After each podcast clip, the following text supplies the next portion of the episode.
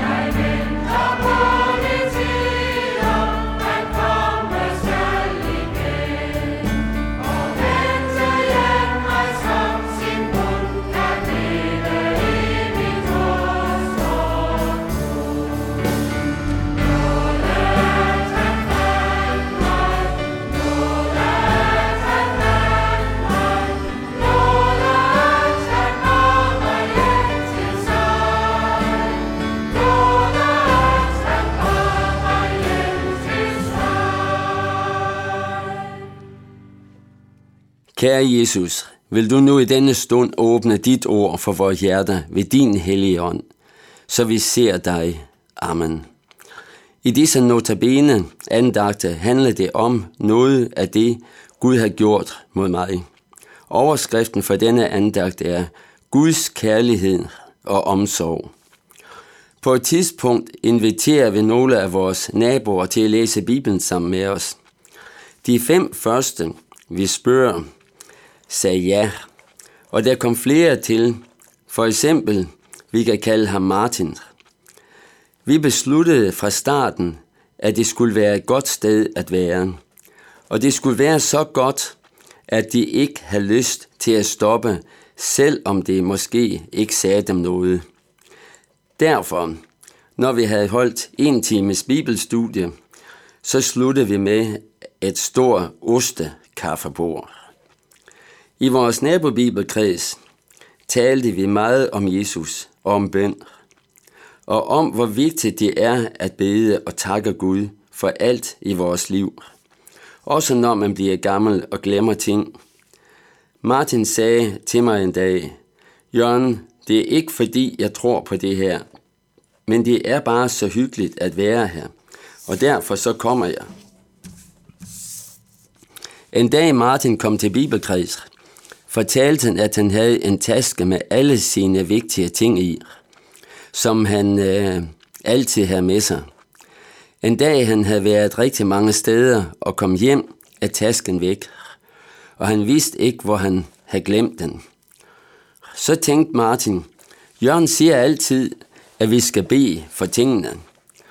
Så Martin bad Jesus om, han ville vise ham, hvor hans taske var. Så ser han for sit indre blik, at tasken står hen ved den og den person, og at den står op af et skab. Martin han tager det hen, og der står tasken. Selvom Martin på et tidspunkt ikke troede på Gud, så går det alligevel sådan, at da han kommer i nød, så tænker han på, hvor tit vi i bibelkredsen har snakket om, at hvis det er noget, som er et problem, så skal vi bede til Jesus for det. Og derfor gjorde Martin jo det, han, at han bad til Jesus. Sådan er det også med kvinden med blødninger, som Jesus helbreder, som det står i Markus evangeliet, kapitel 5, vers 25-34. Men der var en kvinde, som i 12 år havde lidt af blødninger, og som havde døjet meget af mange læger og brugt alt, hvad hun ejede, uden at det havde hjulpet. Hun havde tværtimod fået det værre. Hun havde hørt om Jesus, og hun kom frem i skaren bagfra og rørte ved hans kappe. For hun tænkte, bare jeg rører ved hans tøj, bliver jeg frelst. Og straks udtørres kilden til hendes blødning, og hun mærkede i sin krop, at hun var blevet helbredt for ledelsen. Men Jesus mærkede straks på sig selv den kraft, der udgik fra ham, og han vendte sig om midt i skaren og sagde, Hvem rørte ved mit tøj?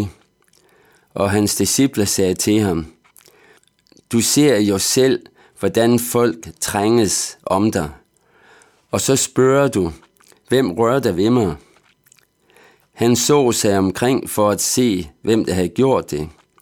Og kvinden øh, kom frem, skælvende af skræk, for hun vidste, hvad der var sket med hende, og hun faldt ned for ham og fortalte ham hele sandheden. Han sagde til hende, datter, din tro har frelst dig. Gå bort med fred og vær helbredt for din ledelse.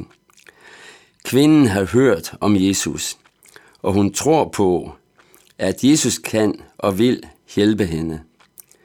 Derfor kommer hun til Jesus, og Jesus helbreder hende. Hvad lærer denne hændelse os om Jesus?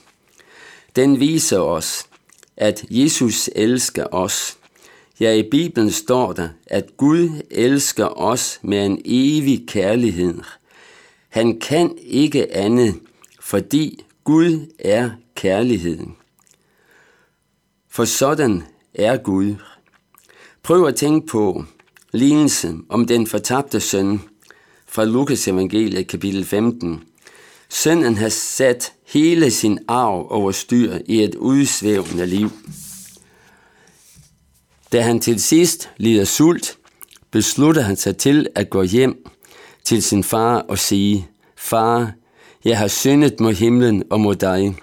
Jeg fortjener ikke længere at kaldes din søn. Lad mig gå som en af dine daglejere. Men en dag ser faren ham langt borte, at sønnen er på vej hjem.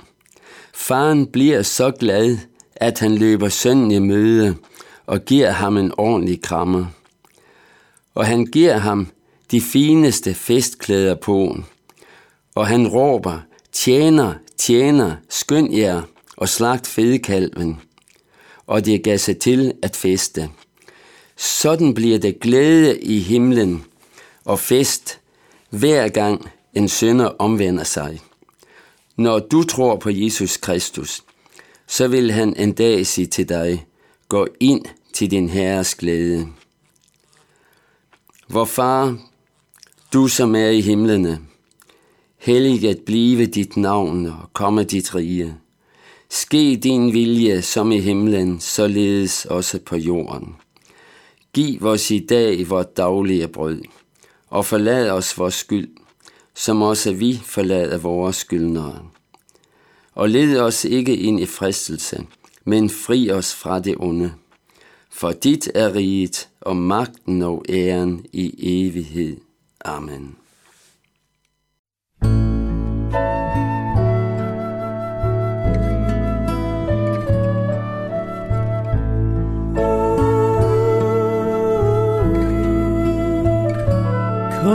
en dag, et øjeblik af gangen, hvilken trøst for den forsagte ånd. Hvorfor skal mig uro holde fangen? Alting hviler i min faders hånd. Han som har for er en dag jo også sende ved mig den lille del af fryd og smerte, som jeg netop trænger til.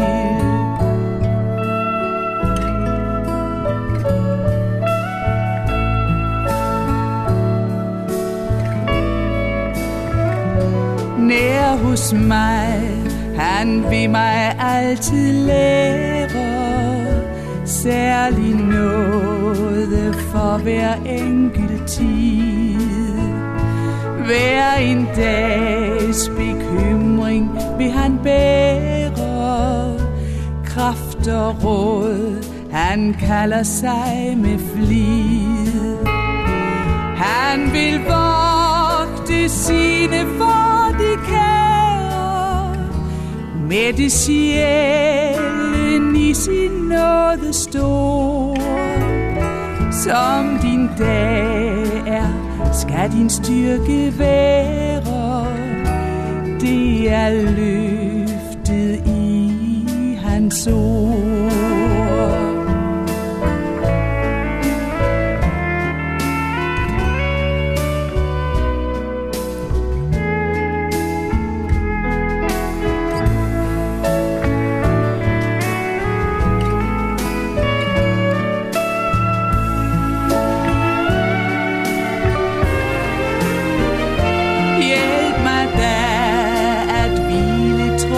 stille Kun på dine løfter, herre kære. Og ej troens dybe fred for spilde Som i ordet kom mit hjerte nær. Når mit sind er af bekymring fangen Lær mig tage